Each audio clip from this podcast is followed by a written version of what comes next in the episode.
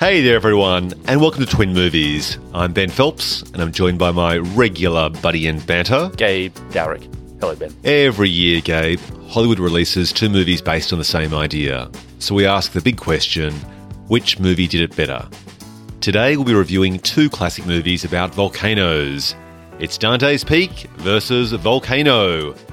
Let the lava floweth over. Okay, let's kick off this episode with an overview of these twin movies and a flashback to our first encounter with them. So on the 7th of February 1997, Dante's Peak was released, and here's the IMDb synopsis. I can't even say this word, Gabe. A volcanologist? Volcanologist? That's actually a term, that's right. Arrives at a countryside town recently named after the second most desirable place to live in America and discovers that the long dormant volcano, Dante's Peak, may wake up at any moment. Now, later, on the 25th of April 1997, and these are the US release dates, the film Volcano was released, and here's its IMDb synopsis. A volcano erupts in downtown Los Angeles, threatening to destroy the city. So, Gabe, did you originally catch these movies when they were released at the cinema, and what was that personal experience like for you? To be honest, I must have seen at least one of them at the cinema, although, I mean, 22 years ago, I'm not entirely sure which, and I've seen them both a couple of times since, although I feel like both of these were actually in the cinema at exactly the same time, and I don't know if that's my memory sort of just messing with me, but that I could go to the multiplex and be forced to actually, in this case, pick a side. The hallways at school were maybe full of kids having to choose in this great volcano debate showdown. I think I was at the time Team Dante, but I've matured. I'm a different person now. So essentially it was basically like Freaks and Geeks or Mean Girls. There were the Team Volcano. Yep. And Team Dante Peak. Yeah, it's all we talked about in 1997, just which side of the canteen would you sit on based on your allegiance to either Pierce Brosnan or Tommy Lee Jones. So 97 is the year when we had classics like Con Air and Boogie Nights come out. But at your school, it was all about volcanoes. That's right. It was just volcanoes 24/7. It's all we talked about that year. Well, I'm sad to say that I actually avoided both these films in 1997. In fact, I actually didn't catch these films until a few days ago in preparation for this podcast, which I'm embarrassed to say in some respects because, you know, we own the Twin Movies space in the podcast sphere. But I don't know, at the time I wasn't very inspired by them, and there are a lot of reasons for that. I thought the idea of a volcano wasn't particularly dynamic. The photos were pretty lame. The trailers were pretty boring. And the cast didn't really intrigue me. So despite these films being a pretty big deal at the time in 97, and despite them both getting a bit of attention being essentially remakes of the same concept, very similar ideas, even when they came onto TV later on or streaming services, I just was never interested. So it was actually interesting to watch these films 22 years after, where we've had 22 years of, I guess, the explosion of more computer visual effects. These films are very dependent on practical effects. And it was a very bizarre, I guess, sort of tumble down the rabbit hole to a different decade in terms of action movies, which we'll get into. So, what do you mean the cast didn't intrigue you? Because, I mean, Volcano, do you mean back then in 97 you looked at the cast of Volcano and went, no, I don't think so? Because, like, watching it recently again for this, I was like, wow, this has a great cast. There's all of these people who later when we get to the awards will be like, hey, it's that guy again and again and again. Oh, yeah. Volcano basically could be the potential Twin Movies overall champ in this entire podcast series for the Hey, It's That Guy award because they're littered throughout. But that's the whole point, right, is that they weren't guys at the time. This is before they were as famous or before they were more entrenched in certain characters we knew them from on TV. This was before peak TV, so they weren't in our lives as often. And the main cast, which we'll come back to, just weren't particularly enticing, except for Tommy Lee Jones. But everyone else in those films didn't really stand out as being either well cast to the roles or, I guess, iconic movie stars. And maybe we should actually jump into a review of those films, shall we? And we'll talk about that. All right. So why don't you kick things off? Let's start with a review of Dante's Peak. Did you like it? Yeah, I mean, I like both of these movies, and I like Dante's Peak plenty. It's funny because it seems kind of I mean, old-fashioned now. And I guess does 22 years count as old? Does that count as an old film? I think in media where things move at crazy light speed, it is like dog years and it does seem like more than 22 years ago. I mean, the film feels quite quaint. Yeah, totally. Like there's just something about the entire execution of the film, the color grade, the practical effects, the pacing, the mishmash of comedy and sentiment with action, the way it's structured, like the very kind of classical, practical set pieces and very classical score to try and excite you or make you feel anxious. I guess because it's like we're so used to movies now where the stakes are astronomical. You know, disaster movies now are about entire cities being leveled as just a sort of opening sequence, as just an appetizer for the destruction to come. Whereas, you know, Dante's Peak is about a countryside town being threatened. Yeah, 100%. And I kind of like that about this. You know, Volcano ups it a little bit. LA is threatened. But in Dante's Peak, yeah, you're right. It does feel a little bit quaint because I guess we just expect the scale of destruction now to be of an astronomical level. You know, unless someone's clicking their fingers and wiping out 50% of the people in the galaxy, I'm just not that interested. So I kind of really like that about Dante's Peak. It feels kind of low-key in a nice sort of way. It's like a comforting movie. It's like a relaxing film. It's so funny to say it feels low-key for what is essentially meant to be an action thriller with this terrifying concept of an entire volcano overflowing. But you're right. The stakes have changed. And I wonder if that's because of either the advancement of visual effects where we can now show destruction on a grander scale involving many more people, on a global scale, I guess from Independence Day onwards, which came out just before this film. But since this film, we can now show thousands of people, you know, running for their lives and tsunamis pushing entire buildings over and washing hundreds of thousands of cars into the ocean. Whereas back then, you couldn't do that as convincingly. So you basically, from a script level, had to try and contain your story to some relatable characters and focus on them and then sort of surround them with, like, huge drama, but zoom the camera, like, both figuratively and literally in at them because it was too impossible to show the wider picture. Yeah, that's right. It's kind of nice. I kind of like that. I kind of like that about both of these movies. You know, instead of a city being leveled, you have two people boiling in a hot springs. Yeah, that's right. Actually, that's so funny you mentioned that. Dante's Peak has a weird tone. It starts at the very start, actually, where we actually have Pierce Brosnan trying to escape a volcano in a cold opening where basically we're dropped in the middle of this action scene, which is his life before he goes to this small town and meets Linda Hamilton. And a piece of debris, what do you call it, like a bit of spitting molten lava that's flying through the sky like a comet, sails through the roof of his car as they're escaping.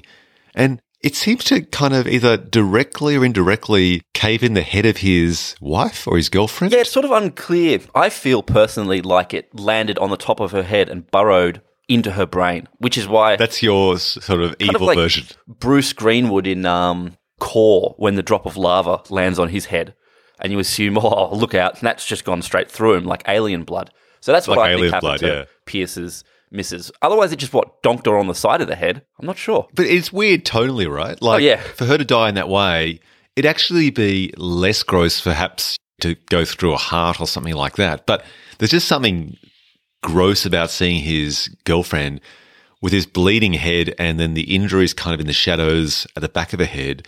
But just seems a particularly violent way to kill her off at the start. Well, how else would that? She can't fall into lava or something. That's probably even more. Oh, we could basically have a huge chunk of lava or rock crush the side of the cabin and then she's implicitly crushed underneath, like something which is less bloody, less gory, just because of the tone of this film, that's all. This was going for, I guess, a PG-13 at the time, so a very accessible classification for a family audience. It just seems like a particularly gruesome way to kill someone off at the very start and sort of set the tone for the film. Yeah, I liked it. But I suppose it does explain why he's grieving and so on. The other weird tonal bit in terms of deaths is then that part where you have the couple who go for a skinny dip at the very start of the film, which is the next warning sign that Dante's Peak, the volcano, is about to explode. And they go into those hot springs which suddenly come to life and basically boil them off screen really quickly. That's like a horror film. Like the teenage couple get up to some nookie and then they're punished for their sexual deviancy. It's kind of odd. Yeah, I mean, you've got to set the stakes for the damage because you can't have lava pop out straight away. So you've got to tease out some dangers. I suppose it's the same as Volcano with those, what do you call them, like, who are they? The workmen getting like kind of burnt alive by what they think is steam, and he comes out of the tunnel and his face is all, one side of his face is all melted. You got to set the stakes, like, oh, this is some dangerous stuff here, the hot springs. I don't disagree with actually having those teasing moments to basically, I guess, sort of tease out the escalation of the volcano. That makes perfect sense. It's just that the fact that they actually have what is basically a horror trope, which is the nude sexy couple getting punished for their sexy antics, is sort of odd, whereas the one of Volcano to me makes a lot more sense in relation to the logic and tone of the film, which is a bit more serious. We've got these guys underground, they're doing their underground job, and they basically get horribly burnt and killed as a result. But it just seems tonally more suited to the rest of the film, whereas it seems odd in what is essentially like a contained family drama thriller where this uniquely composed family with Pierce Brosnan becoming the father figure is trying to save everyone, including his surrogate mother-in-law and so on. And the sexy times thriller bit at the start just seems like a bit of an odd juxtaposition to that. That's all. But these movies, disaster movies, are in many ways essentially sort of horror movies, and they follow those tropes. If you establish a whole bunch of characters and you're sort of trying to figure out who will make it to the end, and they get picked off one by the monster, which in this case is lava. And, you know, like Volcano even goes to the extent of sort of giving the lava all these kind of wacky sound effects as it moves. Like, I love that. I mean, sounds and stuff like that. So, yeah. Like, I guess, you know, that you think, oh, it sort of like has these horror movie tropes. I guess I'm not surprised that's sort of what these movies are in a way, like, yeah, just the characters picked off one by one. I agree 100%, and I'd go so far as to say that this film is based on the screenplay template of Jaws. Oh, yeah, okay. So it's a small town. There's a scare at the start. Not everyone quite believes the seriousness of that scare. In Jaws, it's a shark attack, and this it's sort of like a few people boiling alive. And then there's the town saying, look, we can't scare everyone. It's bad for tourism or bad for the development. Like, it's very similar. The whole idea of this mayor who's just basically thinking about the economics of the situation and how this tragedy will be terrible for the town. And they even set up at the very start in Dante's Peak that this is the second most desirable town in America. So the stakes are high that something like a volcano would not be good for this type of tourist town. I love it that it's the second most desirable town. Yeah, that's right, yeah.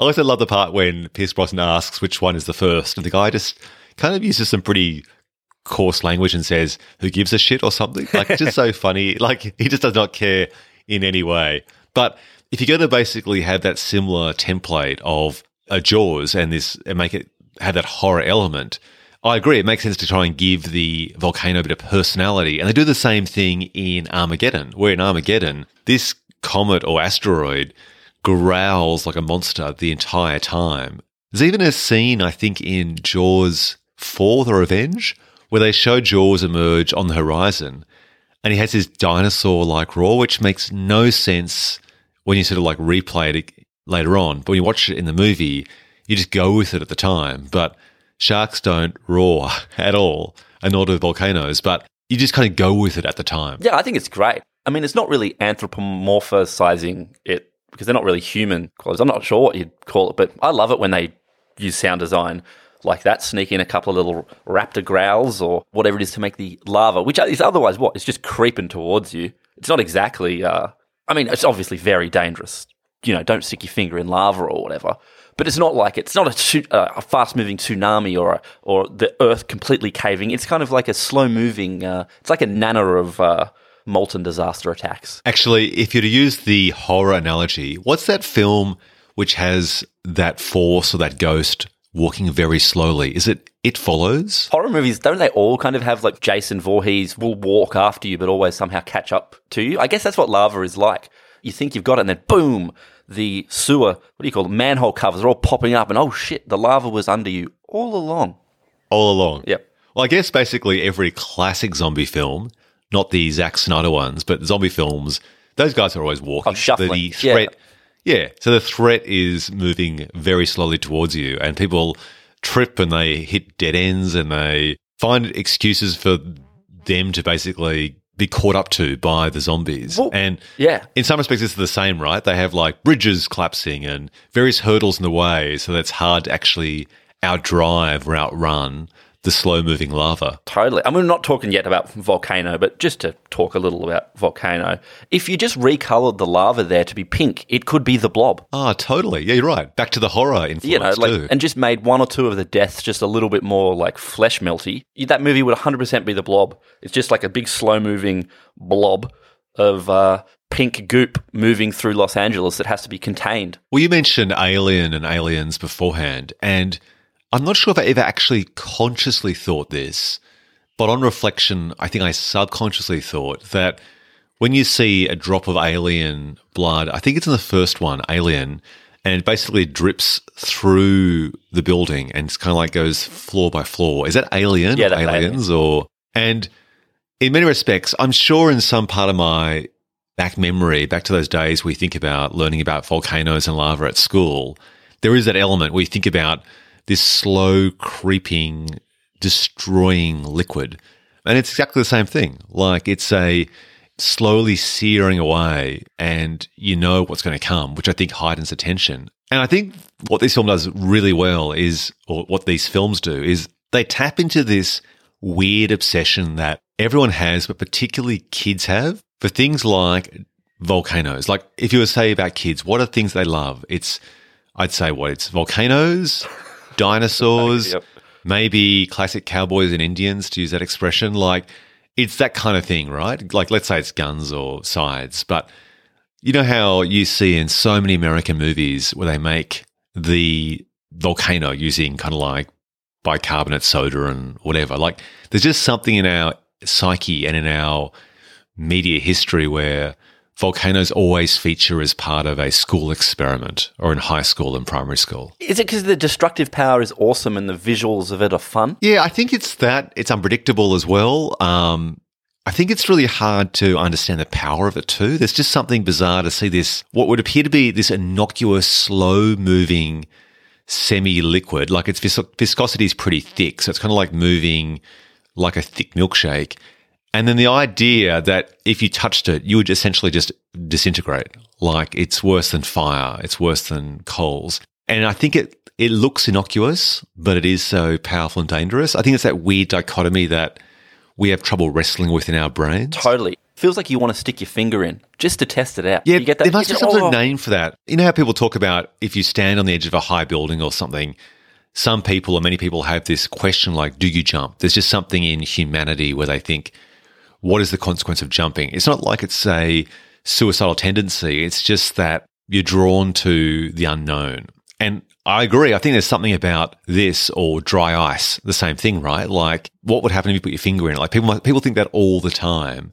But with lava, unlike dry ice or heights, you never get the chance to actually test that out. But there is that thing where you know it will happen, but people, I'm sure, are really curious to try it anyway. Yeah, totally. I'd be throwing all kinds of things in that lava. It'd just be fun to watch them burn. So tell me more about Dante's Peak. You liked it. What else did you like about it and what didn't work for you? Look, I'm a sucker for movies made in the 90s. And like I said, I like the smaller scale of it. It's also got that weird thing. Where was Brosnan? He was Bond at this point, right? He was still... Yeah, that's a really good question. He had done GoldenEye 95, but he hadn't done the follow-up. So his star had already risen but was going to rise increasingly with each Bond film, but he didn't need to do this film in the sense that he'd already done a very successful Bond film and was very liked by Hollywood. Right. So I guess this is him doing one of his first big action non-Bond roles. I like him in it. Roger Donaldson, an Australian. I think he's an Australian. He's an Australian. I really like the sort of the direction of it. He's a Kiwi. Oh, is it? Is he? Yeah, he's New Zealander. Is he? I don't know. I think he might have been born in Australia. We'll get to the trivia part where we discuss that. We can argue about Donaldson's heritage, sure. I like the direction of it. I think it's not too OTT, not too showy. I like that it's not hugely full of visual effects. I like the cast. I like it when people like Grant Heslov pop up, Seymour, a couple of these kind of 90s classic guys. Like I said, I just find it to be a relaxing movie, not quite Twister levels of rewatchability, kind of maybe the pinnacle of 90s disaster movies. But yeah, I just all round just a nice Saturday afternoon at the pictures. You know, there's this podcast called the Slash Film Podcast, which does weekly reviews, and one of the hosts, Dave Chen, uses a term when referring to particular films that aren't incredible but are enjoyable, pleasant to watch, which he refers to as a good sit. Okay, good sit. This is a good sit. You don't regret it. You might have a nap during it. Both are fine. All right, why don't I tell you my positive thoughts on it, and then we can circle back to our picking nits in relation to what didn't work. So I have much more mixed feelings about Dante's Peak than you. Maybe it's because I watched it being streamed opposed to watching it in the cinema at the time. I'm watching 22 years after the fact. Let's start with the positives. I really appreciate the practical effects. The lava you see... Now, I think it's a combination of visual effects and practical effects, but it looks fantastic. I think it's practical and it looks amazing, and they get everything right about it. And it doesn't look like it's green screen. It's integrated into the shots. And when I say I love the practical effects, I'm not saying that like one of those classic people that says, oh, it was better in my day, or CGI is terrible. I'll be that guy. Not at all. You'll be that guy. Yeah, sure. The problem with me is that we're in a stage now in 2019, and we have been for the last 10 years, where it's visual effects, as in computer-generated visual effects, to the absolute exclusion of practical effects, which drives me insane, which is why I think many people, including myself, like Christopher Nolan films, which actually blend practical effects with visual effects. And J.J. Abrams does a great job with this as well. If you watch his very first big-budget Hollywood film, Mission Impossible 3, so this is in 2006, we're now 13 years ago in relation to visual effects. He does a great job where he builds the sets and so on. He adds the green screen at the back.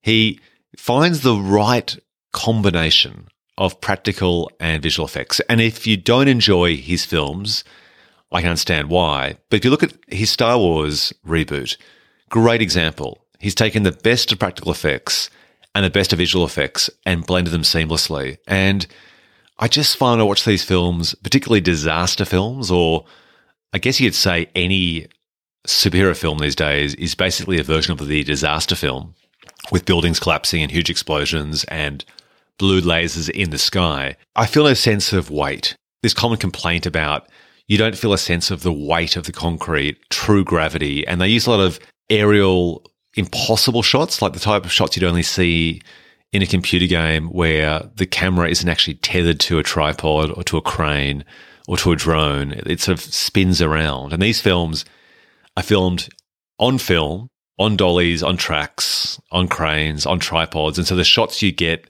like how James Cameron shot Avatar, the sort of realistic sort of shots you can expect and your brain recognises as practical shots and then practical effects on screen. So I like that. I mean, I can't even think of many scenes at all in Dante's Peak where I could see obvious green screen. It was actually done really well. And, like, they even shot on a mountain. There's that rock climbing scene where that little mate breaks his leg. Like, it's shot on a mountain. It looks fantastic. Yeah, it's great when they go on location, isn't it? It feels like a quaint idea now. It's weird, isn't it? Like, it's so weird to see them. And then they show Pierce Brosnan on that mountain. Rather than just showing his face with, like, what appears to be that weird kind of fake light they use to try and represent outdoor light, and then, like, his hair just sort of wavering. I'm thinking of modern films, but also, when it's done badly, thinking of Cliffhanger, the Stallone film. Great movie. It just looks terrible. But in this film, it looks like they actually shot on a mountaintop, and it works really well. So I like all of that. I also like the self-contained scenes. Like, you think, what are the stakes you could have in a volcano film besides dodging falling debris and outrunning lava? Well, it is a great bit where they take the car through the river, and that scene where they're trying to drive the car through the river and Pierce Brosnan assures Linda Hamilton that they'll be okay because the car has a snorkel to take in air, so the engine won't sort of flood. So that's the first hurdle. And then there's that part where you're concerned the wheels might actually lose grip with the bottom of the river and it gets washed down the river. But that's okay. They get past that. Then they kind of get bogged almost. And then another car starts sort of drifting towards them. Like, all these awesome little hurdles, which could be in any film, a non-volcano film, but work really well. And then the other great scene I love is the part when on that boat, that little tin boat. Oh, yep. Yeah, and all of the gases are coming up through the lake and turning the lake to acid. And so basically the acid is slowly corroding the bottom of the tinny, the tin boat, and the engine as well. This is when they're trying to save the grandmother, right?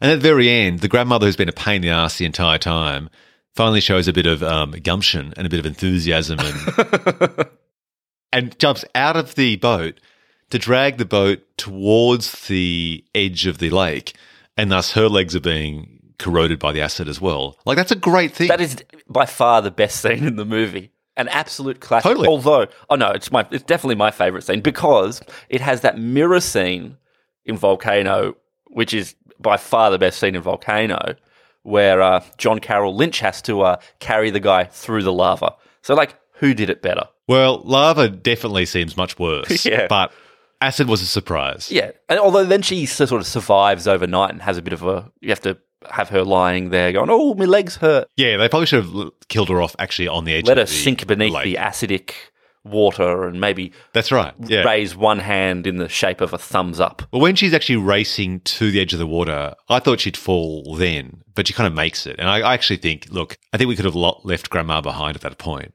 But even the practical effect of when they race across the jetty and the jetty collapses like milliseconds after their last foot leaves it and lands on the shore. Like, it's perfectly timed with their stunt doubles.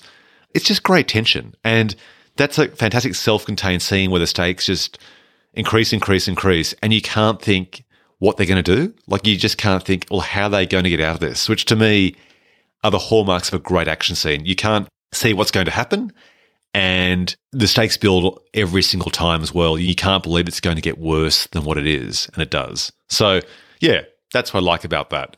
But tell me, what didn't work for you in Dante's Peak? What don't I like? Well, like as I said before, it is all a bit small and quaint, I guess. So, just as I'm happy for it to be a good sit. Is that what it's called? A good sit? A good sit. I do. It is a little dull. Like, yeah, it is a bit of a napper. I don't have a problem with the performance. Like you said, you were never drawn to the actors in it. I quite like all the performances. I don't know. It's just, I guess, and maybe it's because we've been conditioned to bigger, bolder, brassier, more explodey movies. It does feel a bit small in comparison. What do you think? Yeah, the population of the town is probably in the movie story about 5,000. I think we see about 20. Like, it does feel very small scale. There's some weird parts too. Like, there's a part when they're trying to set up character, and there's this screenwriting rule where when you're trying to establish character, do it at the same time as moving the plot forward. Don't just sort of like let the plot stop. Like, do it in the process. So you reveal character through the choices that the characters make as the plot moves forward. And there's this weird part which is like basically this whole coffee segue for Nespresso or Starbucks, where she brings in coffee for the whole team twice in a row. It's very odd. And basically there are lots of comments about how great her coffee is, coffee this, coffee that. Oh, great coffee. She's a keeper. Lots of talk about coffee, and it's meant to pay off later on when he makes a smart remark that he never really liked her coffee after all. But it's just very odd that there's this big focus on these details, which I guess are meant to try and flesh out their flirtation and so on before the tragedy begins. But to me, it just stops the film dead in terms of its momentum. So that's a bit odd to me and doesn't work. I also find his boss's role, playing the antagonist who, for most of the movie, doesn't believe Pierce Brosnan's character, Harry, but then eventually concedes. I don't know, that just feels dumb. Like, it's one thing for the mayor to object to raising the alarm about the volcano when it's not quite clear whether it will erupt or not. So you can kind of understand, maybe not agree with, but understand the mayor's point of view. But when a scientist, who's the boss of the scientists, Pierce Brosnan's boss, doesn't want him to alert them because he doesn't believe Pierce Brosnan, and even says something like I believe in science, not opinion, even though Pierce Brosnan is actually a scientist and is actually making a scientific judgment, it just seems like a very forced effort to try and add obstacles in the way of Pierce Brosnan, which are totally unnecessary and are coming from the wrong character. So that doesn't work for me. So you think that the human obstacles were sort of unnecessary, or unnecessary for as long as they went, when you've got a perfectly good, monstrous natural antagonist right over there. Yeah, I think that, and as well, in years since Jaws, we've been conditioned to be less tolerant of those doofus authority figures. Like, at the time of Jaws, the character of the mayor who didn't want to close down the beaches for fear of, like, destroying the economy was probably a stretch then in terms of the believability of that. Now, I know that mayors and leaders and politicians and so on all over the world and CEOs have hidden dark secrets for fear of... Isn't it super prescient, like the idea of an authority figure putting their head in the sand and ignoring the impending natural disaster that is occurring around them? Doesn't that speak to our times now more than ever? You're 100% right. And maybe that's, I guess, my frustration in that maybe it is actually a very realistic character. It's just that that character really annoys me, in which case it's perhaps a very reasonable character to add, but I can't understand the perspective of that character because it just seems so insane. Like, as you say, we're in a climate now, excuse the pun, where people are in denial about the health or state of our climate because they're ignorant and or, I guess, prioritising financial gain and need and have that attitude of burn, baby, burn, and see humans in conflict with the environment as if the environment's an adversary, which I suppose this film doesn't help, rather than actually working with the environment and so thus not shitting in your own backyard. So... yeah, I guess you're right. I guess for me, it's just like I can't understand that character. But that's the point, I suppose, is that it makes more sense to me that the mayor of Jaws or the developer in Dante's Peak doesn't want to alarm everyone for financial reasons. Right. But it's a stretch that his boss, who is a scientist, doesn't either. So that's my problem. They've given just those attributes to the wrong character. Yeah, totally. That's right. I mean, that's why it's better if you set up a character like a property developer, like John Corbett, which we'll get to in Volcano. It makes sense that you give them a career, a background that just is going to be a natural hurdle to acts of selflessness. Yeah. How about you? What else doesn't work? Anything else before we move on to Volcano? No, I mean, as I said, a lot of this movie just sort of plays for me. I like seeing like Pierce Brosnan and Linda Hamilton on screen together. Look, I don't like kids in movies generally. I find them to be a real bore because you know they're not going to get eaten by the lava. So, unless your movie is actually The Blob in that 1980s remake where they killed the kids and stuff, it's always a little boring to have kids in danger on screen in these movies because you're just waiting for them to get saved. There's no real tension, oh shit, will this child fall in the lava? And I like that Volcano basically just moved Gabby Hoffman's character out of danger for the majority of the movie until the lava turns out it's actually heading towards where she is. Instead of having her sort of just standing next to Tommy Lee Jones the whole time, because there is no real sense of like doom or danger or for kids in these movies, in these mainstream Hollywood disaster movies. Look, all I'm saying is just once have a kid fall in the lava. I think we had the kids in danger in Deep Impact, which is our first twin movies where we had Armageddon versus Deep Impact, but they were teenage kids and... in the end, they actually survived and escaped by riding their bikes on top of a hill. Yeah, and so Lily Sobieski, she's not going to cop a meteorite to the face. She'll be fine. Elijah Wood will be fine. I mean, unless you're Macaulay Culkin in My Girl, the only thing to really worry about is bees. That's the natural disaster to be scared of in the 90s if you were a kid. Well, maybe those conservatives are right. Maybe this is the problem we've got in terms of the people who are climate skeptics. It's bees, it's volcanoes, it's the world against us. That's right. We should fight back. All right. Speaking of fighting back, let's jump to our review of Volcano. So what floated your boat about Volcano, and did you prefer it over Dante's Peak? I think I do. It seems kind of like – it feels like it has more visual effects and feels like it's trying to be a bit – the scope of its destruction to be bigger than Dante's Peak. Like it's taking itself more seriously as a disaster movie or something. I like this movie more because I think it's kind of... I like the, for instance, the total lack of chemistry between Tommy Lee Jones and Anne Heche. I like Tommy Lee Jones's awful attempts at the kind of reassuring smiles to his daughter that everything is going to be okay. I like John Corbett's kind of like slick douchebag property developer. You know, he's got no time to hang around with his surgeon missus while she's trying to save lives. I like the really hacky racist white cop and black Los Angeles, mistaking him for some sort of like, you know, gangbanger type who find sort of a mutual understanding of each other. All of these really hacky, terrible elements come together to make a pretty entertaining movie. Yeah, that's totally right. Like, I think you nailed it. You've just gone through my checklist of cringe moments, but also moments that make this film work. And I think are very characteristic of a mid to late 90s action movie.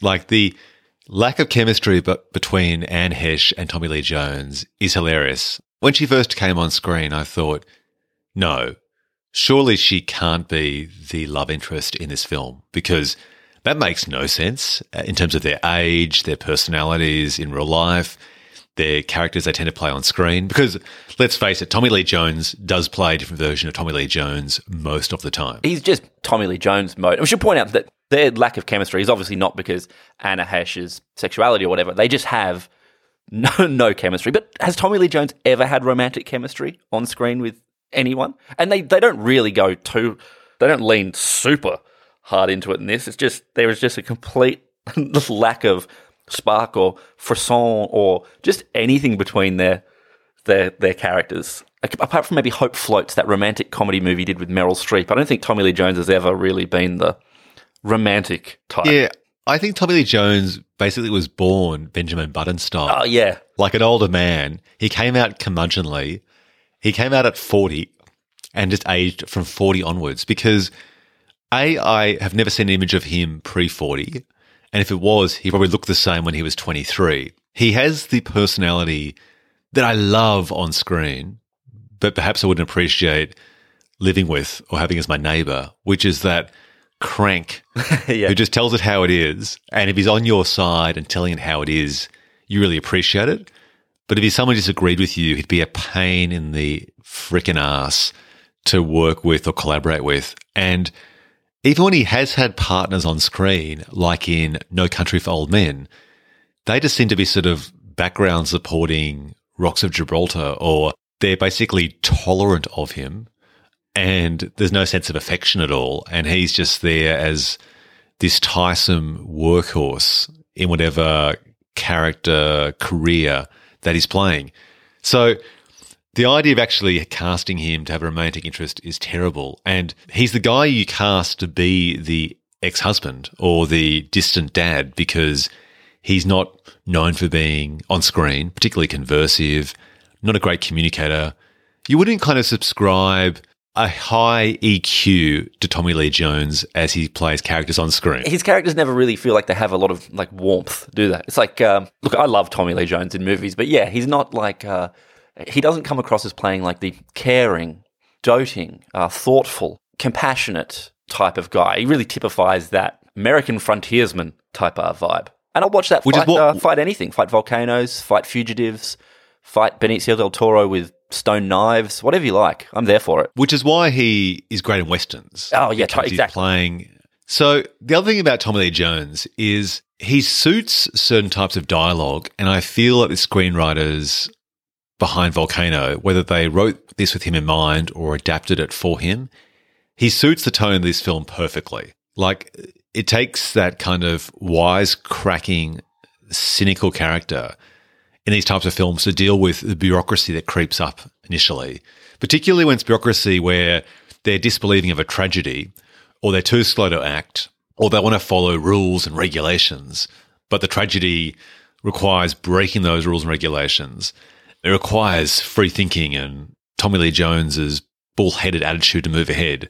Like, let's knock down an entirely brand new concrete skyscraper and use it like a dam in the next few hours. Like, those sort of wacky concepts that only someone with his on-screen persona, I think, could try and get across to the authorities, to the people who are the obstacles to his desires. So that's why he's great as that character, but yeah, lump him with a love interest and it fizzles out. It hardens like cooling lava. Ooh, nice. What else worked for you about Volcano? Look, as I said earlier, it has maybe the single best scene of all of the 1990s when John Carroll Lynch's character, he plays Stan, who works for the trains department, whatever that's called, MTA or something like that, has to rescue the train conductor from the from the stalled train or stalled subway, and lava has seeped onto the tracks, and he makes a decision to sacrifice himself to save this bloke. So he steps into the lava and then throws the bloke over the lava as he sinks into the lava. And there's this fantastic shot where he's sunk to his stomach. He's just flailing around going, ah, as he slowly sinks into the lava. And let me tell you, that is amazing. It is amazing. So for that scene alone, this movie gets a pass forever. And they've like slowed it down and scored it with like heroic music. And he's been a sort of, wasn't a prick character, but it's sort of a moment of becoming that hero. Ah, but it's so good. It is so good. And he's praying as he does it. And his boots are melting. Look, if you only watched the movie up to that point and then turned it off, you can't not think it's at least an 8 out of 10 film. Yeah, I agree. I think this film does really well what other films have promised us. Like, think about Terminator 2 and Aliens 3 or Alien 3. Wait. Did you say this movie does something better that was promised us than Terminator 2 does? Well, it wasn't. Fuck, this is going to be a spicy take. No, it wasn't a better. But I should say is that it actually promised us what we... or gave us, delivered to us what was promised or teased in non-lava, non-volcano films. So think of that great scene, Terminator 2, where we see the T-800 just slowly descend into the lava and his hand kind of like slowly sinking, and it's kind of implied that he basically just sort of like melts and disintegrates and kind of merges with the lava or the, what is it? It's like a hot molten metal. Yeah. And we saw something similar in Alien 3 when Sigourney Weaver kind of commits, I guess, sort of like an act of suicide to try and kill the alien inside her, spoilers for Alien 3, and just flies backwards and then similarly would just instantly disintegrate into also molten metal as well. And so we actually never see anything like that. And the only thing I would add to both these films is that I want to see another one of those films with that iconic moment with the hand, like in Terminator 2. Like, I feel like we missed out on that. I feel like when people think about lava, they think of basically a destructive boiling version of quicksand where you sink in it. And I guess that's the terror of it, right? Like, how quickly... do you lose consciousness? Like, how painful is it? Is it instantaneous, like a plane accident? Or do you have 30 seconds of agony before you die? Sure, it's cauterizing your wounds. And my guess would be it'd be fairly painless. I think falling into a pit of lava would be quite a pleasant way to go. Well, the funny thing is, when you bang your leg or you burn yourself, there's that delay, right, of like, it feels like about 3 seconds, so it's probably half a second, where you don't actually feel the pain initially. So I'm assuming that there'd be a similar situation where there'd be a slight delay. But the question is, does your brain melt fast enough or your spinal cord before you feel searing pain? Well, I think if something is, 900 degrees centigrade or whatever that is in Fahrenheit, 2,000 degrees Fahrenheit, it's going to be melting you pretty quickly. As opposed to a bit of boiling water, which is, 105 degrees centigrade. Yeah, if it was me, I wouldn't be standing in it. I'd basically dive in. I'd get it over and done. Yeah, that's right. You dunk your head. Yeah, that's right. You dunk your head, just go the whole way in. It's like when you go for a swim in winter in the ocean, right? You don't sort of like splash around the waves and up to your shins. You dive under, break the seal, get it over and done with, move on. In this case, you die straight away, but avoid the pain, just essentially disintegrate as quickly as possible. So while I think that this scene in particular, and I'm glad we've been able to talk about it because it is truly magical, is great. I would have actually liked, across both these movies, more scenes of people falling into the lava and sort of toppling over, going in head first. Maybe just an arm goes in the lava and how do you deal with just your melted arm off? I feel like there wasn't enough. That's what I'm saying. So you also wanted more trips into the lava. I just feel that it would have given the film more of a horror vibe, but I think the way people think about what would they do if there was a volcano, what would they do if the end of their shoe was burnt or their foot was burnt, is tapping more into most audiences' fears about volcanoes and lava than what we see. Now, yes, it does make it more of a horror film, but that's why I think people find those moments so disturbingly visceral in Terminator 2 or Alien 3, because it does tap into that what would I do or how would it feel sentiment that audiences have. And so we could have had some strangers. They didn't have to be the main characters, but we could have had someone lose an arm or so and not even necessarily see the detail, but just see what is the practical outcome? Like, does it cauterize the wound and thus you live longer in a bad sense? Or does it mean that it turns your limbs to mush and thus you bleed out quickly? Like, I'd like a scientist to explain what would happen, because I actually don't know. Maybe both? Yeah.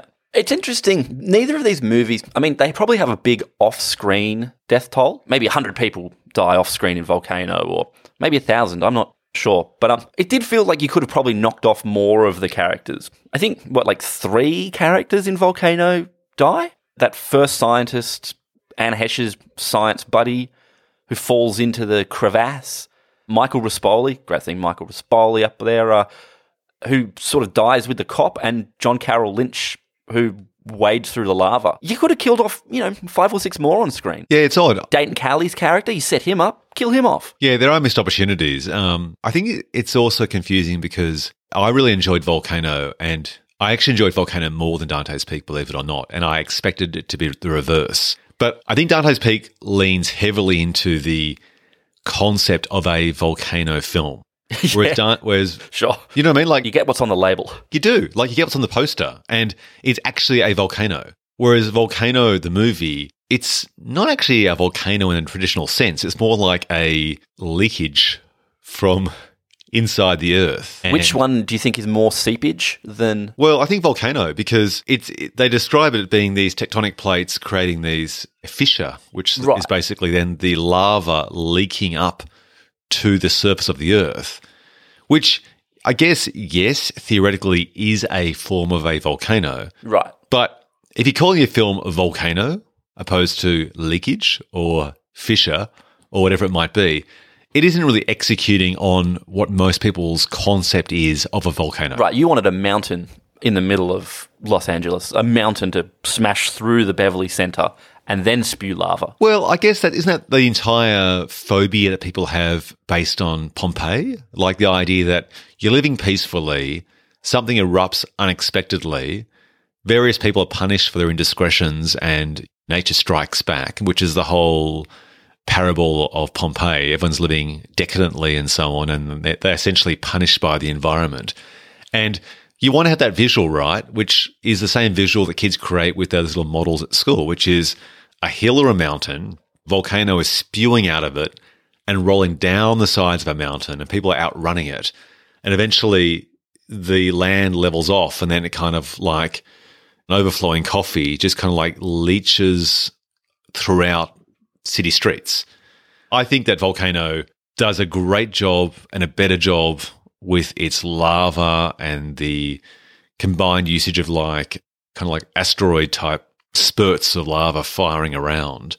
I like that actually more in Volcano than Dante's Peak.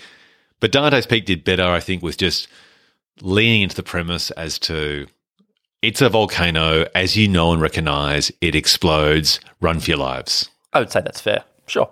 Yeah. Fair. All right, should we move on to a combined review? So, notable similarities, coincidence and ripoff. Well, both these films came out at similar times, so there wasn't really an opportunity to one copy the other.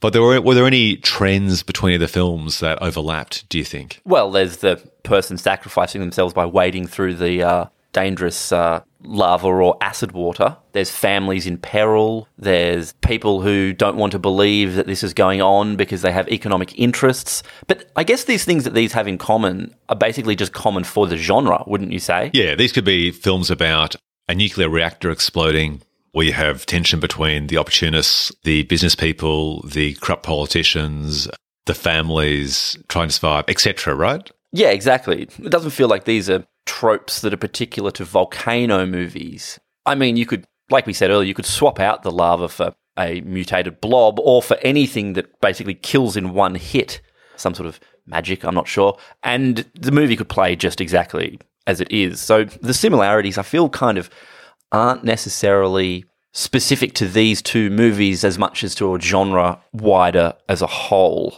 What about you? Have you spotted any other key similarities? No, I didn't. But I suppose the more interesting part are the key differences. Oh, yeah. Like, let's jump to, were there any plot holes or missed opportunities where the filmmakers could have done better with this high concept of a volcano exploding in modern times. Well, what do you think? I mean, do you want more destruction? Do you want more people in peril? Do you want it to not just threaten the town of Dante's Peak, but maybe the whole state in which it is located? What do you think? Well, here's my contradiction, is that I actually prefer a volcano in a city than a volcano in a small town. But the reality is that you don't have cities built on mountains. So Dante's Peak, I think, does better at first glance with the concept of leaning into what a volcano film looks like. But I do like the idea of Volcano being set in the middle of LA. And they do a great job at the start where they're basically showing, they're intercutting between lava underground and sort of like the earth erupting with like good times upstairs on top of the earth where people are concerned about coffee prices or parking, and like it's trying to juxtapose first world problems with the environment striking back, so to speak. And that's more interesting, I think, because we're so used to the stability of our cities and stuff. A volcano in a city is, I think, a much, much worse situation than a volcano in a small town. Like the stakes are just higher, right? And you can't outrun it in the same way. So that's where I think, even though Volcano misses out on having the mountain bit, that's not a bad idea. I think an interesting version could have been where they basically had like a volcano erupt at like somewhere different, like perhaps a really congested ski slope or something like that. Maybe Sundance Film Festival. Like, oh, yeah. The idea where basically you juxtapose ice and lava. Oh. And people like skiing and trying to outrun the volcano and so on. Like, that'd be interesting. Fuck. Keep that idea in your mind. Plant that for us. Oh, yeah. Okay. Fuck. All right. Fire and water. It's like a James Bond film. Yeah. Heat and ice. Oh, I like it. Let's jump then to a bit of a trivia before we get to the awards. So let's start with Little Did You Know, starting with Dante's Peak. So most of the film's exteriors were shot in Wallace, Idaho, and then Dante's Peak, the actual volcano itself, and the surrounding scenery were digitally added afterwards, which I thought looked great. I thought it was pretty seamless. How about you?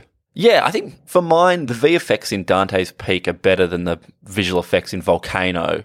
Some of the visual effects in Volcano are a bit ropey. I mean, look, a lot of visual effects in the late 90s are always a bit ropey, but a few of those shots where you've got like the big building in the background behind like a low-angle shot of Tommy Lee Jones, it does look very obviously comped in. But it's great seeing these movies with a mixture of practical and visual effects, so it's forgiven. Well, it's funny you mention that because many of the special effects in the movie were practical special effects, and they used a lot of real-world models or full-size properties and vehicles in Dante's Peak. And as for Volcano, apparently they did an 80% full-size replica of Wilshire Boulevard. And that was one of the largest sets ever constructed in the US. And it was actually assembled further away in Torrance, California, just for this movie. Yeah, that's interesting. So I wondered how they, because obviously you probably can't close down Wilshire or any of those big LA streets for days on end and fill them up with all kinds of fake lava and fake lava dust or whatever you call it, ash, I believe it is known. So, yeah, that's really interesting that they built entire huge streetscapes. That's cool. You probably wouldn't get that sort of scale of production design these days, would you? Yeah, it's funny. We'll get to the budget soon, but that explains the huge budget of both films. But the funny thing is that modern blockbusters, particularly superhero films like Marvel films, actually have bigger budgets anyway, and they're just putting their money in a different way to visual effects. We often think about, people use visual effects to save money, but I think it's actually often about ease or mitigating risk, but it actually costs as much as doing practical.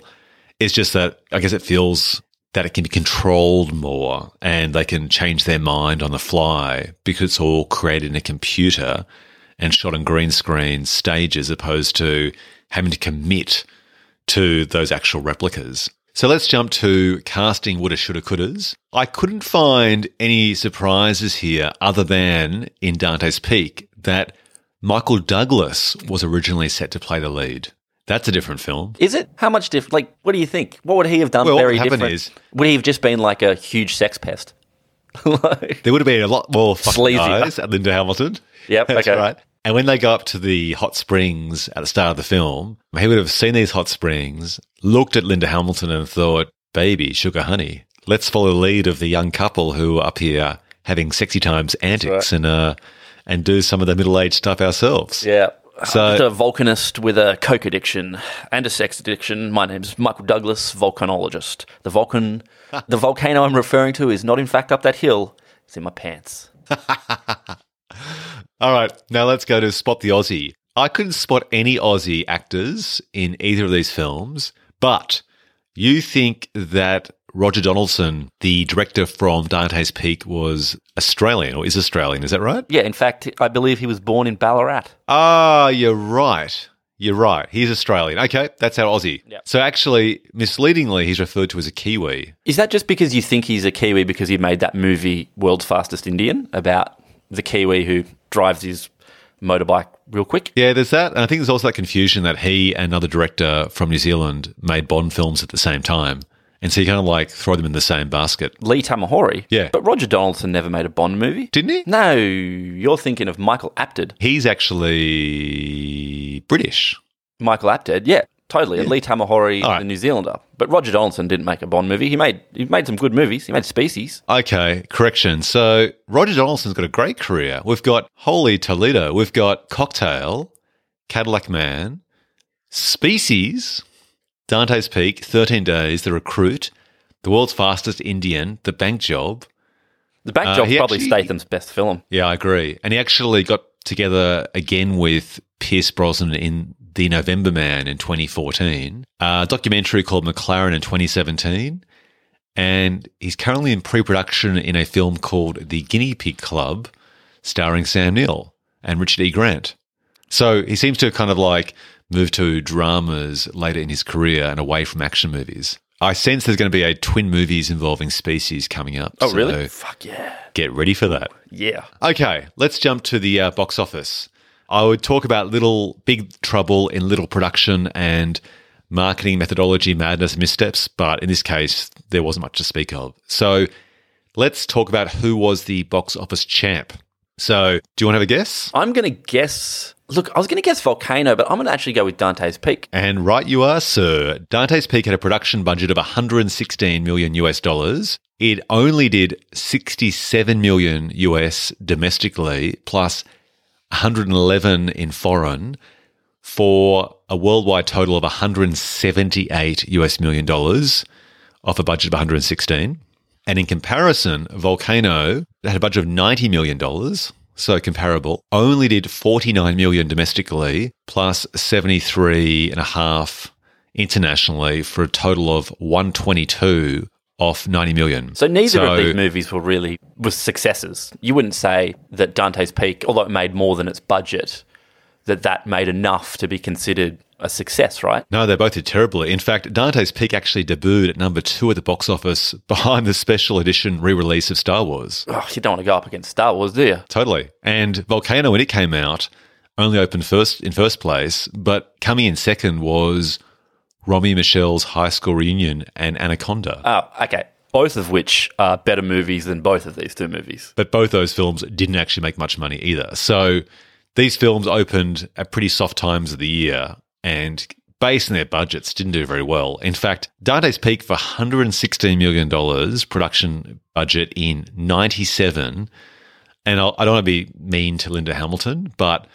for those names at the time, that's a lot of money for you wouldn't call them big actors at the time, would you? 1997, so, I mean, Linda Hamilton was in Terminator 2 a few years before. 5 years before? Yeah. Yeah, but 5 years is dog years in Hollywood terms. Yeah, that's true. And she's also over 40, which means she's prejudiced against by Hollywood moguls because they usually think that if you're a female over 40, sure, you're box office poison, which is unfair, but unfortunately a reality now and also in the 90s too. I presume they just banked that the star wasn't so much the actors but the volcano. The premise was the star. But, yeah, I mean, you're right. If you're dropping what's the equivalent of like almost $180 million in today's monies on this, whew, look out. Well, let's compare, say, Armageddon and Deep Impact, right? Armageddon, similar budget, but it's got Bruce Willis in it. Now, admittedly, the other actors aren't huge, like Billy Bob Thornton and Ben Affleck and so on, which we have an award named after. They were kind of coming out of indie world at the time, indie wood. But Bruce Willis was a bigger deal then than Pierce Brosnan was for Dante's Peak. You're right, though, as well, because I guess, 2 years later, Armageddon has a much more massive scale than Dante's Peak in terms of the way it's, the actors they've got, the way it's shot, the scale of destruction, the visual effects, the practical effects, and only for an extra $30 million? Yeah, totally. Exactly right. Do you think the opening of Dante's Peak ate the lunch of Volcano? Yeah, probably. I mean, it's interesting. I would have guessed that the budget to these movies would have been like $50 million. I'm really surprised that they were as high as you've just said. Like, they don't really look like they got a huge amount of value for money, to be honest. I mean, it's great that Volcano built those huge sets, but wow, at that price tag. Yeah, I'm really surprised as well. They're basically 30% to double the price of what I expected. Yeah. Particularly Dante's Peak, $116 million in 1997. That money wouldn't have been spent on Linda Hamilton's salary, and Pierce Brosnan wasn't that big of a deal then, which means most of that's been spent on production. That's incredible. That's like a very expensive film. All right, let's jump to the critics and fans' reaction. Rotten Tomatoes. Okay.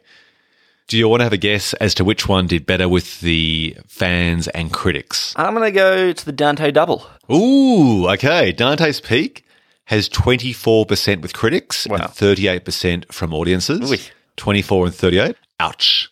Volcano, ding, ding, ding, 50% with critics and 31% with fans. So Volcano actually did better. Yeah, right. Okay. Yeah. I'm surprised Dante's Peak is so low.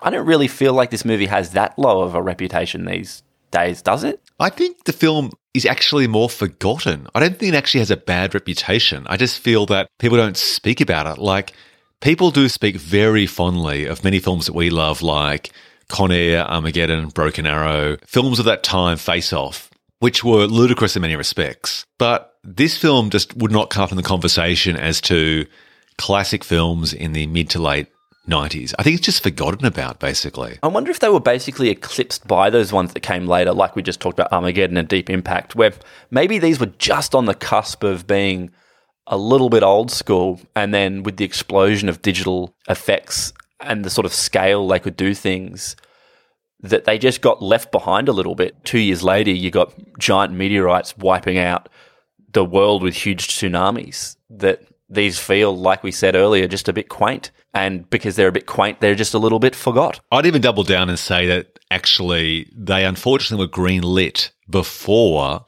or they were greenlit without having seen Independence Day, which came out in 96. And that film raised the bar because it lent into this idea of the tragedy on a global scale, or not even a global scale. I guess it wasn't that film, but it actually did a great job mixing visual effects and practical effects.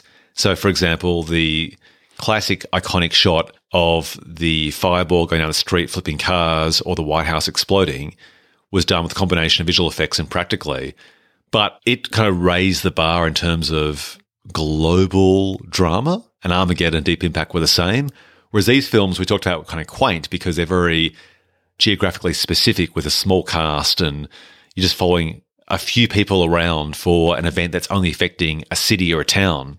So I actually think that the audience got cultured at the time to want bigger and more. Yeah, I think you're right, because after that sort of Independence Day money shot of the White House exploding, everyone sort of expected, like, if I go to a disaster movie now, I want to see a famous landmark, at least one, get wiped out. And neither of these movies really deliver on that. You don't have in the Volcano trailer a kind of like the tar pits explode.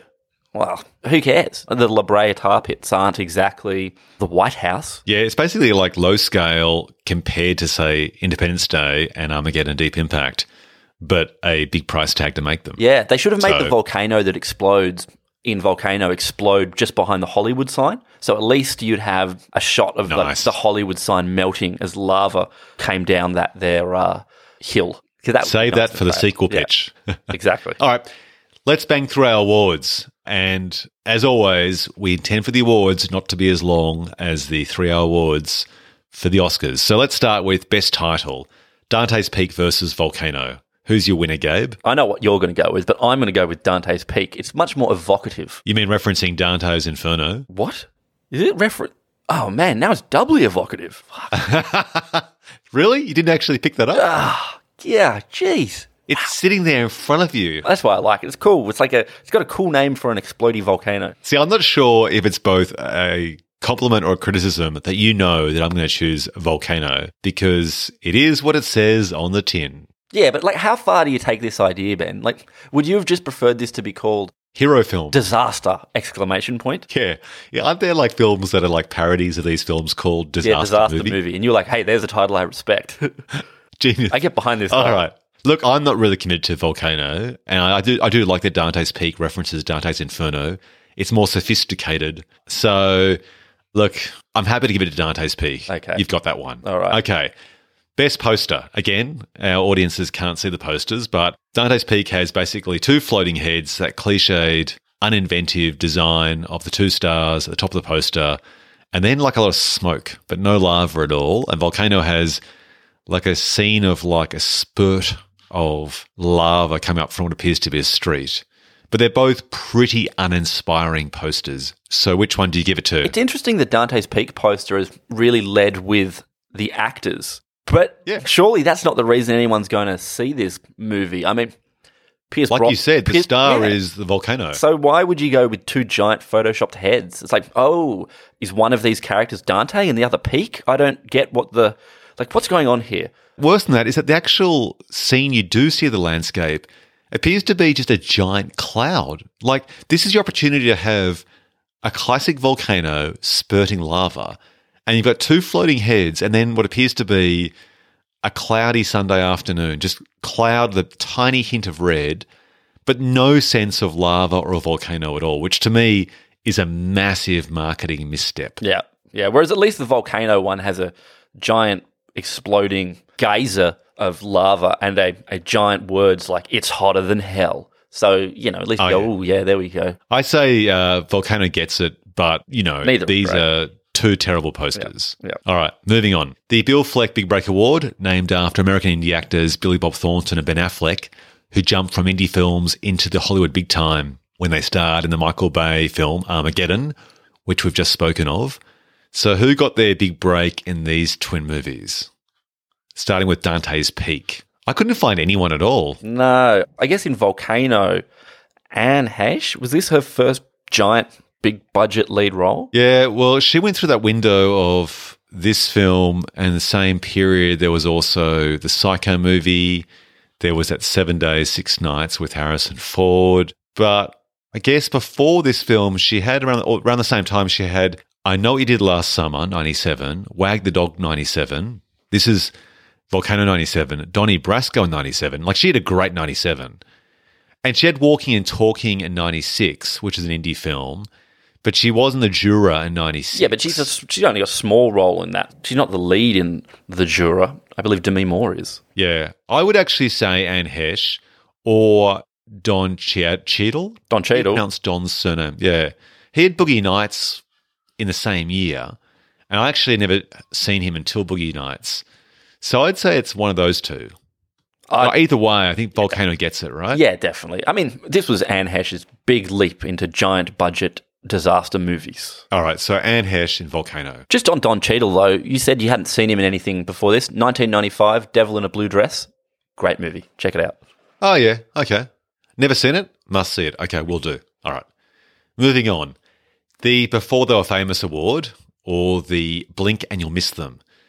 So, Dante's Peak, I had Grant Heslov, who plays Greg, who I love, and went on to become the writer of Good Night and Good Luck, The Ides of March, The Monuments Men, and Suburbicon. So, basically forming a great relationship with George Clooney and Matt Damon. And then we've got Volcano, which I think we're both going to agree cleans up this award, right? Yeah, I think, you know, it doesn't have quite the cast that, say, like Twister has, where the tornado chasers are like, holy shit, wow, this is a crazy cast of sort of just before they were in everything faces. But, man, yeah, like Volcano, it's, all these punters, you're like, wow, it's that guy, who would later, I guess, be in TV shows or become a bit more ubiquitous. It's probably one of the fun things about watching Volcano, seeing Richard Schiff pop up in a scene, or Dayton Calley pop up in a scene or two, John Carroll Lynch, Keith David, like you said, Don Cheadle, John Corbett. So Richard Schiff was Toby in West Wing. Yeah. Also, how about that hilarious one with Susie Essman, who plays Susie in Curb Your Enthusiasm, playing the smartass babysitter in Volcano? Yeah, totally. Then we've got as well, so is it David? What's his name again? Keith David. Keith David. You get it right, mate. No David Keith around here. But I guess he was already famous already, so it's probably going to be Volcano for, I'd say, Susie Essman and Schiff, who played Toby. Sure. What do you think? Sure, give it to him. All right. Now, here up to the next fantastic award, which is so perfect for this twin movies combo. It is, as always, the Tommy Lee Jones Showstealer Award, named after the iconic performance by Tommy Lee Jones in a supporting role in The Fugitive when he stole the show despite being in a small or poorly written role. So, just for the sake of argument, Dante's Peak. Did anyone steal the show? Maybe Grant Heslov, but not really. Maybe. I'll just point out, question about the title of this award, though. We're not saying that his role in The Fugitive was small or poorly written, though. Were we? Are we? We're not. No. I'd say, if you look at the script, it has some good dialogue, but I think he elevated the role beyond what was written on the page. Right, okay, fair enough. So, is anyone elevating these roles beyond what was written on the page in either of these movies? Not really. No. I'd say Tommy Lee Jones. Sure. Yeah, I mean, okay. I think he's so charismatic that he brings a crank. He's the king of grimacing. To me, yeah, I love it. I just love it. I just love his lack of tolerance for humanity sometimes. I just think he's hilarious. So, I'm going to give the award to the man named after the award. Titular award. All right, it's all his. Perfect. All right. Now, this award is named after someone who you recognise and you named this award for the third time. It's the Dustin Diamond Award, named in honour of the actor who didn't kick on with a bigger career after finding fame in the 1980s TV series Saved by the Bell. So, who didn't make the most of their opportunities after appearing in this film? Starting with Dante's Peak. Pierce Brosnan and Linda Hamilton? I mean, I know Pierce Brosnan. I would say went on to be Bond in a bunch more movies and stuff. Yeah, that's enough for me. I'd say Linda Hamilton. Linda Hamilton's had a very troubled career with mental health, and she was also married to James Cameron, and it seems to be that whenever an actor marries James Cameron, they basically don't act as much as they used to, like his current wife, for whatever reason. So, I don't know. I mean, I guess to me, this was her comeback, having sort of been in the wilderness, in that she could have kicked on a much, much more to a bigger career after Terminator 2 and didn't. And I would have thought this was her last gasp of big fame and then didn't really follow through. So, I would say she unfortunately wins the Dustin Diamond Award. Yeah, I think so. All right. You could say Anne Heche as well, but she had a few films in her after this. Yeah. No, it's Linda's, unfortunately. All right. Next, the Winner Chicken Dinner Award. Who came out on top in each of these movies? Starting with Dante's Peak. Who came out on top? Well, I mean, Roger Donaldson got to keep directing movies. That's a win. Yeah, I mean, I guess. Who do you think in Dante's Peak came out on top? Look, these films both did terribly. So, in fact, Roger Donaldson definitely went on to a better directing career than the bloke who directed Volcano, at least in the direct aftermath of the film. Roger Donaldson continued to direct feature films, which in the 90s was what you were wanting to do as a director, whereas Mick Jackson sort of disappeared for a while, made a few TV movies, and then just started directing television. Although he did direct Mick Jackson's career is bizarre. Yeah. Like, he did LA Story, then The Bodyguard, huge hit, then does some weird TV movies, then does Volcano, and then disappears into TV movie landscape with a few TV shows. Although he did direct the pilot for The Practice, great TV show, and the pilot for Numbers, less good TV show. But so weird to do the pilots for those and not do any more episodes beyond that. Yeah. Very odd. Yeah, okay. Let's say Roger Donaldson, reluctantly.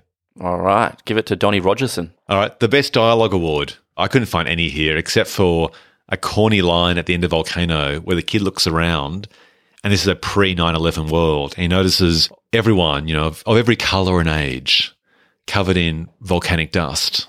And he makes this very insightful comment that, hey, they look the same. They all look the same.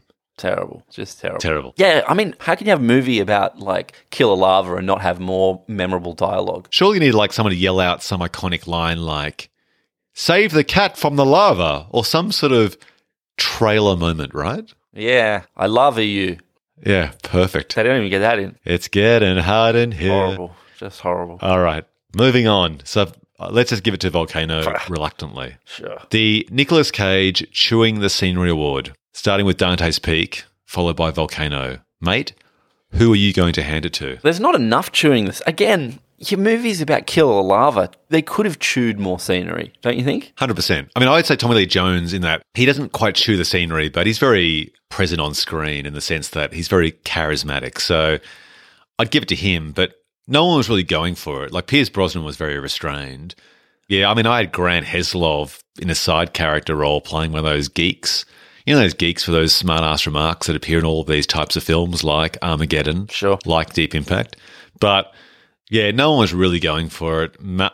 Look, at a stretch, again, for the third time in a row, I'd reluctantly give it to Volcano for Tommy Lee Jones. All right, let's give it to reluctant. In the same way that Tommy Lee Jones is at first reluctant to believe Anne Heche, let's reluctantly give him this award. Moving on then. The Taking a Paycheck Award, which speaks for itself. Who's your award winner? Oh, geez, given the budgets of these movies, it seems like everyone was getting a pretty good paycheck. Yeah, totally. I'd say Pierce Brosnan, but perhaps he just also wanted to try and carve out a leading role character beyond a franchise. Tommy Lee Jones clearly getting some coin after winning an Oscar only, 4 years before with The Fugitive?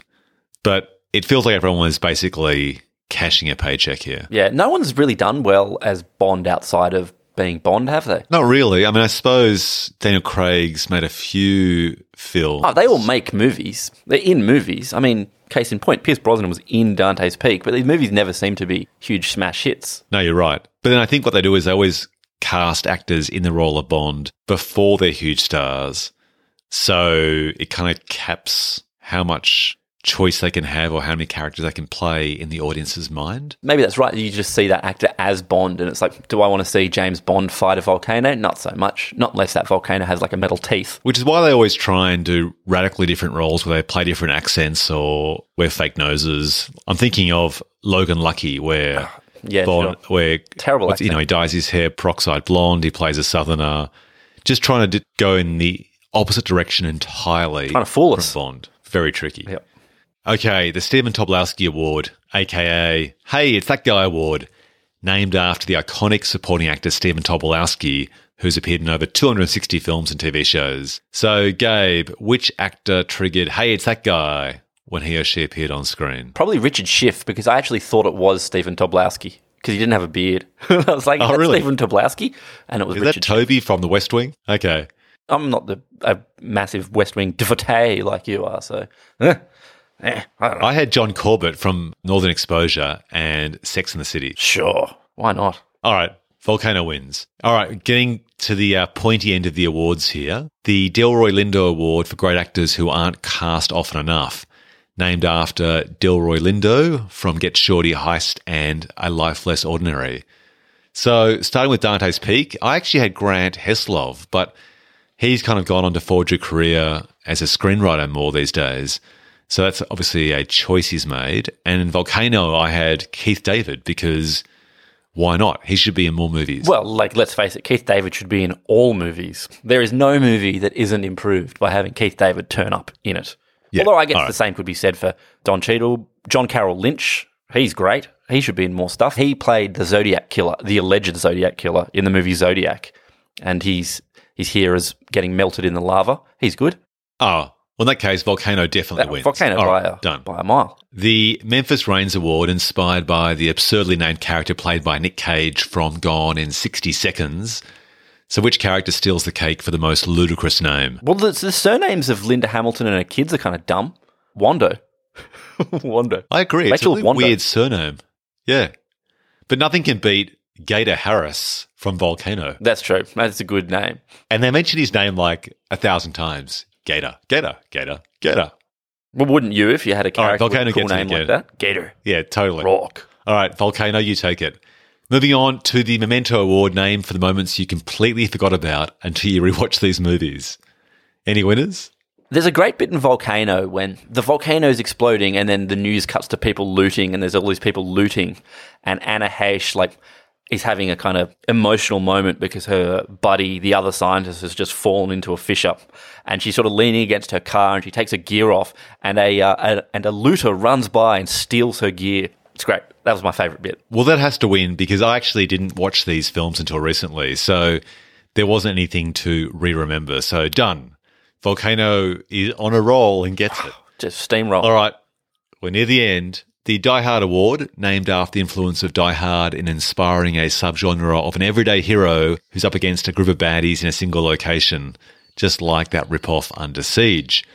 So if imitation is the ultimate flattery, Gabe, did either of these movies leave a legacy by inspiring of clones? No, aren't they? Have there been a rash of Volcano movies since? Well, I guess not, but they're part of a wider legacy of disaster movies, aren't they? Yeah, from The Towering Inferno in the 70s onwards. There has been that film Pompeii, which no one saw, which had Kit Harington from Game of Thrones. Yeah, but surely no one was like, hey, remember Volcano and Dante's Peak in the 90s?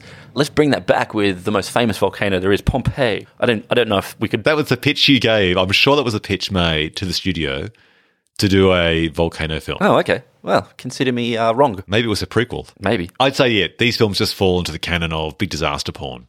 Yeah. And there haven't been any direct imitations, but it's just more of the same, which is the environment striking back. Think of 2012, The Day After Tomorrow, what else? Any Roland movie. Yeah, exactly. All right, Gabe, it's come to that time of the podcast. It's the Milking the Speed Cow Dry Award, named after the infamous sequel Speed 2, which took the high stakes of a runaway bus in a crowded city and then relocated it disappointingly to a sluggish cruise ship.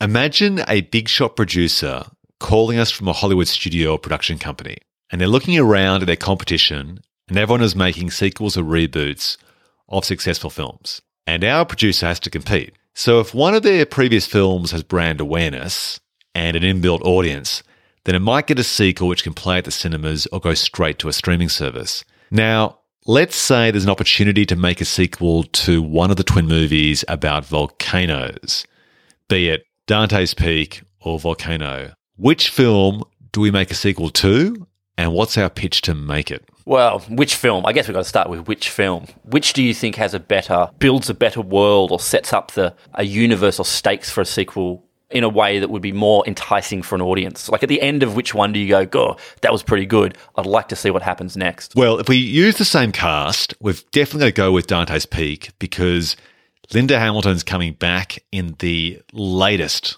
Terminator film. So her star will rise again. So we could try and ride the coattails of her rejuvenated fame.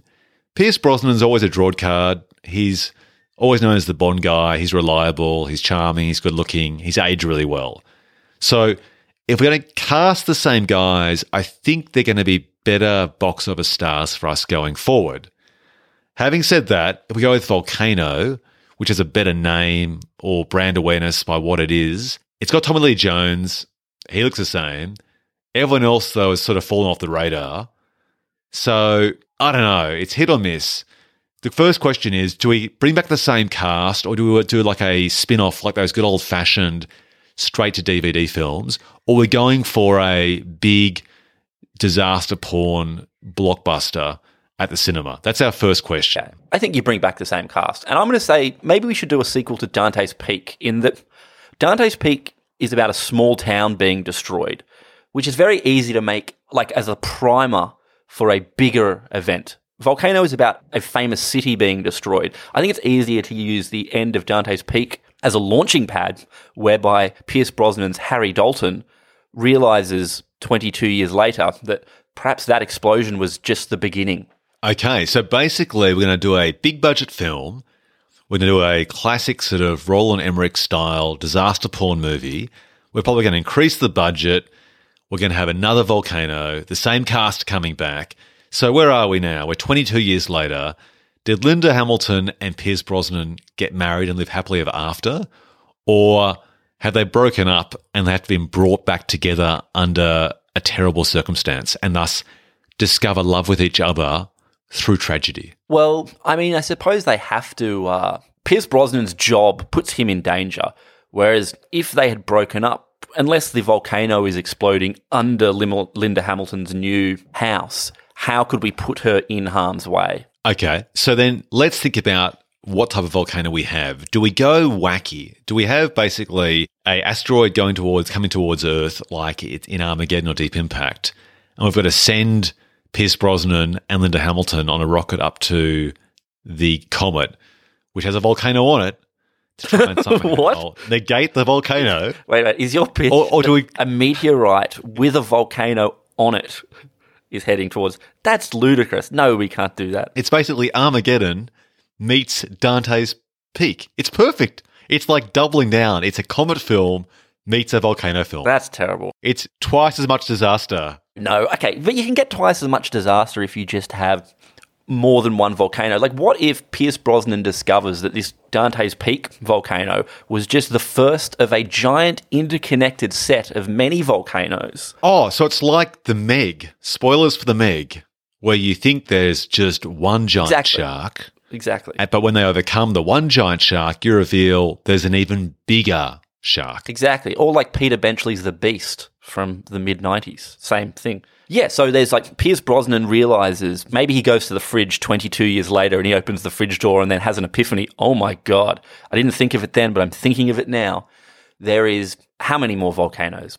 100,000. Or every volcano on Earth is set to blow.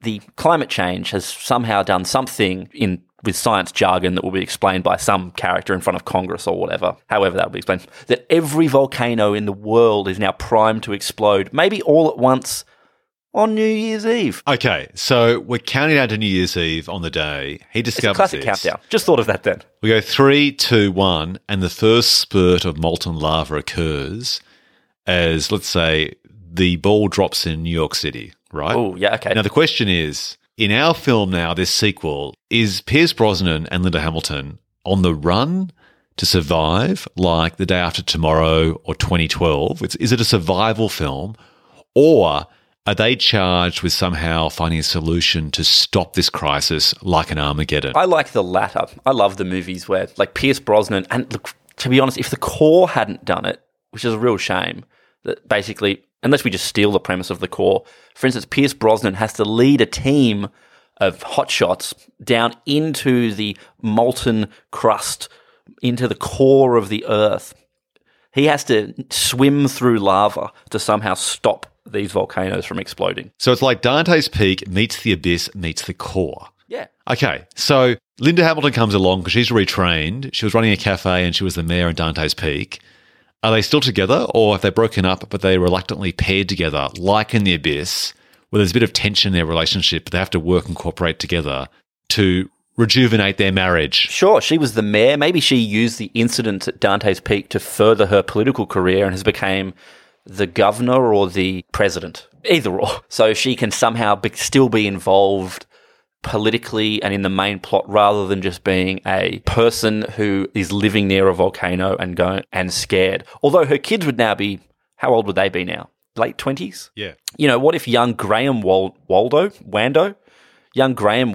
Lauren Wando had been so affected by the incident at Dante's Peak that they had now dedicated their own lives to volcanology? So there is a Pierce Brosnan taking his sort of surrogate children along on the adventure as they are also volcanologists. Okay, how about a splash of Jurassic Park? What if after this tragedy in Dante's Peak, initially Pierce Brosnan and Linda Hamilton's characters got together and things were going along well, and then she saw an opportunity to try and commercialise this tragedy, like Richard Attenborough in Jurassic Park, right? She starts actually mining and creating a business. So she actually becomes a bad character. She's an evil mining magnate. And then what happens is she disturbs the volcano, but has a trigger effect around the world combined with climate change. And then she has to reluctantly call her ex-husband back to try and save the situation. And working together with her Elon Musk-style technology, he has to go down with her into the volcano with their scientist kids who are volcano specialists, to try and stop it. So you make her the villain. Interesting. Will audiences go for that sort of face-to-heel flip? All right. She's actually a goodie, but living unhappily in a commercial job, and his job has made them break up because he's always away investigating other volcanoes. Oh, yeah. And she resents him for that. But then why does she have to go into the specially designed lava submarine. Why is she there as well? Well, maybe she doesn't have to be in the lava submersible. Maybe it's just Pierce Brosnan's Harry Dalton and the character of Lauren Wando. Maybe they are the, you know, so there's a sort of strained father-stepdaughter relationship. And presumably these movies all end with Pierce Brosnan needing to sacrifice himself. And you can finally get your T2-esque thumbs up in the lava sequences as he figuratively and hands on the mantle as the world's greatest volcanologist. What if we do a surprise, right, where at the end of the second act we think that the traditional male character, Pierce Brosnan, will save the day, but you're right, he actually goes scuba diving in his special lava suit to try and fix the submarine on the outside.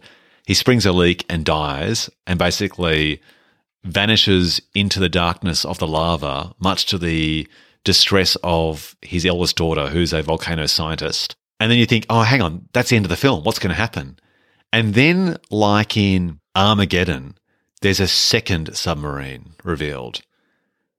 And basically, Linda Hamilton has to go down in the second lava submarine to save her daughter, who's trapped at the bottom. At the same time, set off the giant nuclear bomb that will essentially cause the volcano to implode on itself and save the day, just as they escape together out the top. So, yeah, okay, sure. Now, earlier, though, you did say something interesting. You had an idea about ice and fire somehow meeting. Oh, yes. Okay, so I've always thought it's cool when you actually blend ice and fire. In fact, it is cool. Isn't that the name of a Game of Thrones book? It may well be. I really only know it as Daniel Stern's crazy plan for hot ice in some sort of baseball movie from the 90s. We're coming at this from different angles. You, let's take Game of Thrones, me, Daniel Stern, sure, and the lowbrow, yep, and combine them together. I've always loved Bond films where they ski down a hill dressed in black with like ski masks and Uzis shooting each other. That's always exciting. And we saw the same thing in, what's that film with, what's his name? Leonardo DiCaprio. Inception. Titanic. Oh, okay. Yes, sure. And we saw the same thing in Inception, right? This whole idea of, you know, people having a firefight with guns and skiing down a hill in the ice, yada, yada, yada. What if we have the volcano explode at a ski resort or somewhere like that, where we can mix water and ice, lava and fire, lava and ice together? How will that work? I mean, a ski resort's made entirely of ice. Would the whole thing melt? There is actual land under them, isn't there? Well, you could have a cool scene like in that classic action film, Triple X, where you have the lava come up, it causes an avalanche of snow because it's melting, and they have to out-ski it, well, that's right? Cool. Or sure, toboggan it. But maybe the ice cools it down just enough by a few thousand degrees to allow their submarine to go down inside it. That's a possibility. What about this? Don't you want some sort of image, perhaps in the trailer, where a tsunami of lava is coming from one direction and a tsunami of water from the other? And our characters are in between. Oh, no. So, like, what if the only way to stop the 1,000 volcanoes from all erupting at once is to somehow nuke the poles and create tsunamis that will smash into lava walls? So essentially, these volcanoes started as a result of climate change and humans' lack of respect for the environment. But then to save the day, humans actually have to destroy the South Pole, the North Pole, and send great glaciers off into the ocean to try and cool down the screw-up which they created. Thematically, I'm not really sure what we're saying here, but, like, you know, we've been pissing on the environment for years, and look what we've done. How do you save it? Well, the only way to save it is now by shitting on the environment. We've got to double down on this stuff. We've got to melt those ice caps. If you don't want a world of fire, you need to commit to a world of water, a water world. Oh, so this is basically like a prequel to Waterworld. That this is how we got there. Yeah, I guess so. So now we're doing international disaster porn world building, where basically we're going to link Dante's Peak to this film, which is the prequel to Waterworld, which is the prequel to When the Water Dries Up to Mad Max. Exactly. Perfect. All right. And what's our title for our sequel, my friend? What did George R.R. Martin already use as Fire and Ice? What was the title of his thing? Something like that. We could call ours Dante's Peaker. Right. Dante's Peak 2, Ice and Fire. Fire and Ice. Oh, I don't know. Two Peak, Two Volcano. I think I'd go see a movie called Two Peak, Two Volcano where the poster was a giant wall of water and a giant wall of fire and two tiny little Pierce Brosnans and Linda Hamilton in between. And then it was like pick a side. And that, ladies and gentlemen, is how you make a sequel to the volcano film Dante's Peak. Well done. All right, mate, that brings us to the end of the show. Gabe, where can listeners find more of your work and musings this week? I guess you could find me on Twitter, @GabeDowrick. And I'm @BenPhelps on Twitter and Instagram and youtube.com/BenPhelps. You can find all my podcasts, including Twin Movies, curated within one mega podcast called The Ben Phelps Show, in the usual places: Apple Podcasts, Spotify, Google Podcasts, etc. Thanks for listening, folks. We hope you enjoyed the show. Gabe, it's been a pleasure, mate. You too. And I love you all. On that note, take care and stay tuned for another Twin Movies battle very soon.